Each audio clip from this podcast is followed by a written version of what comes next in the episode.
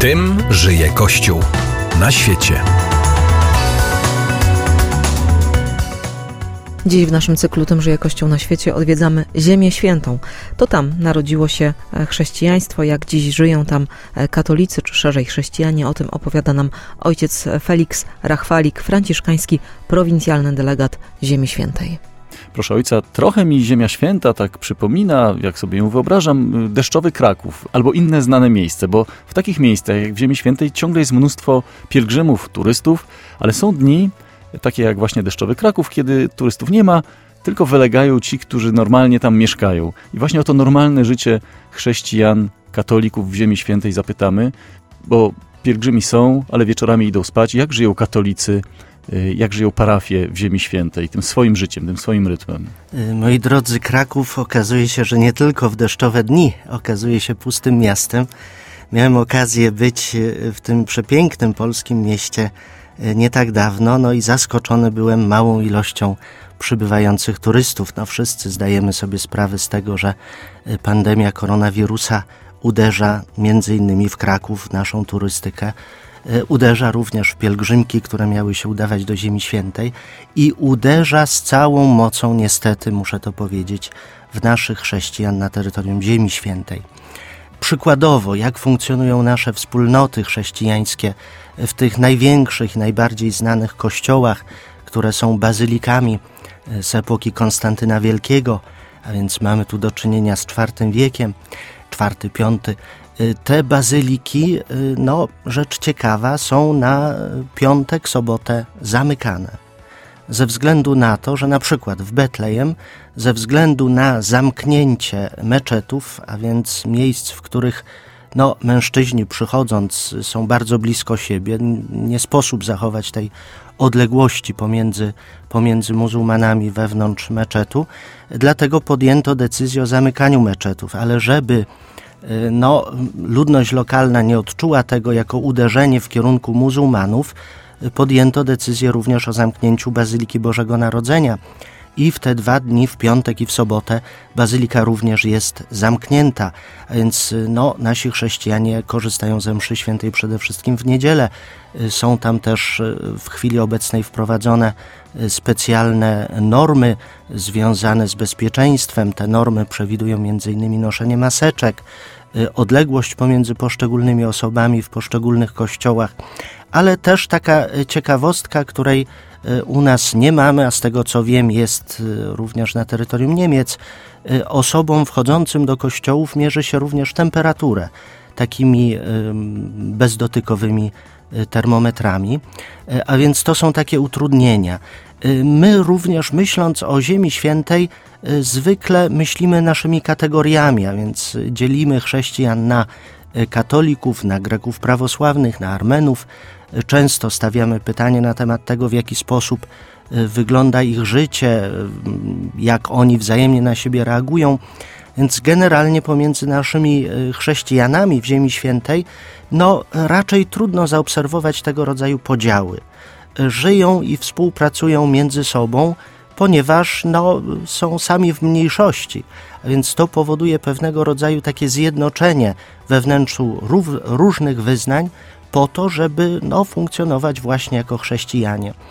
Y, z takich ograniczeń y, w Bazylice Bożego Grobu na przykład bazylika jest zamknięta od piątku do niedzieli. W niedzielę na przykład jest otwierana tylko na nabożeństwa. 10 minut przed nabożeństwami poszczególnych wyznań otwiera się drzwi Bazyliki Bożego Grobu, wpuszcza się tylko i wyłącznie osoby pragnące uczestniczyć w nabożeństwach, a więc na przykład we mszach świętych katolickich, czy też w jakichś nabożeństwach czy procesjach i y, po tych nabożeństwach wypuszcza się te osoby.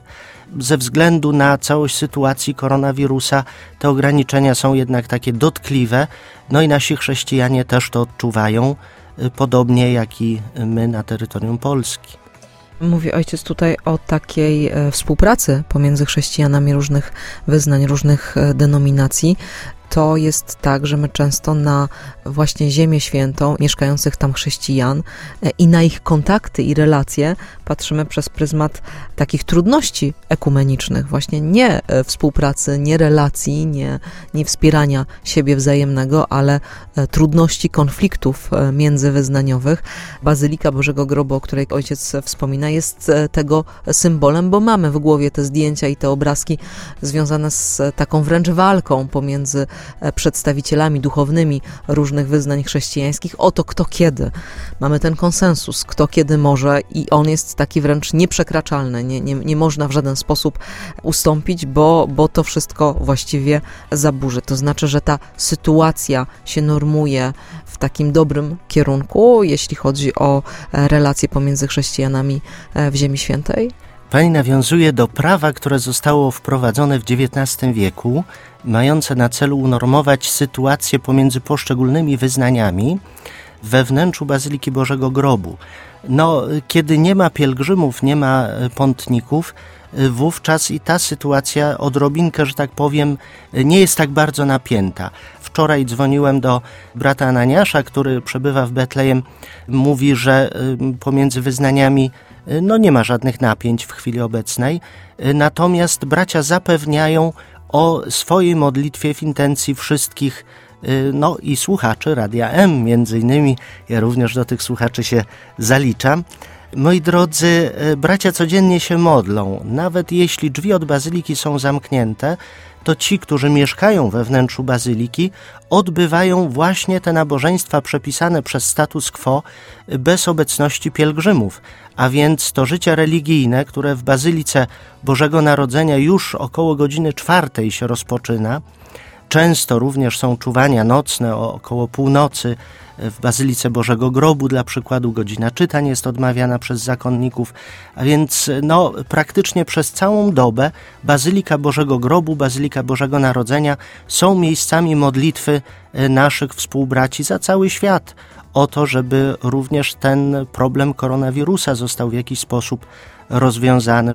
Odnosząc się zaś do tego prawa status quo, które e, miało na celu wprowadzenie pewnego porządku wewnątrz bazylik, e, chodzi tutaj przede wszystkim o Bazylikę Bożego Narodzenia i Bazylikę Bożego Grobu, to prawo no, funkcjonuje bardzo dobrze. Ja zawsze porównuję to do sytuacji domowej.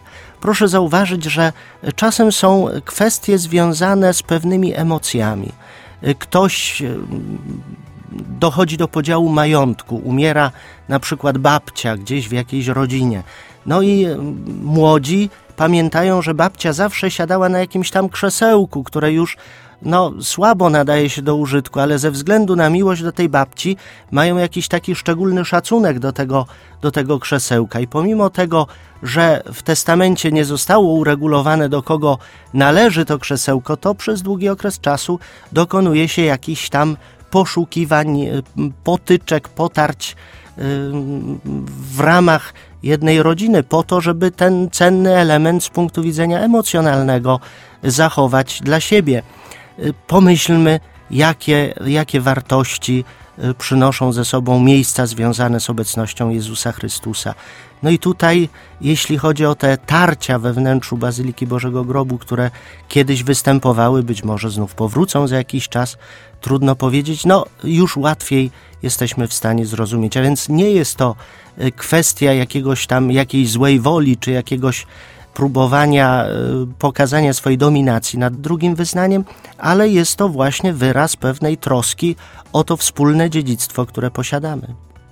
Czy ta sytuacja, którą przeżywają chrześcijanie w Ziemi Świętej, wiemy, że wielu wyjechało przez ostatnie lata z powodu napięć między Żydami, Arabami, czy tych, którzy tam zostali, to wszystko wzmacnia ich wiarę, ich zaangażowanie w Kościół, czy osłabia i no i właśnie też być może chcieliby stamtąd wyjechać, albo młodzi mówią, mamy tego dość, właściwie świat gdzieś przed nami stoi otworem. Powiem, że sytuacja jest dosyć dziwna.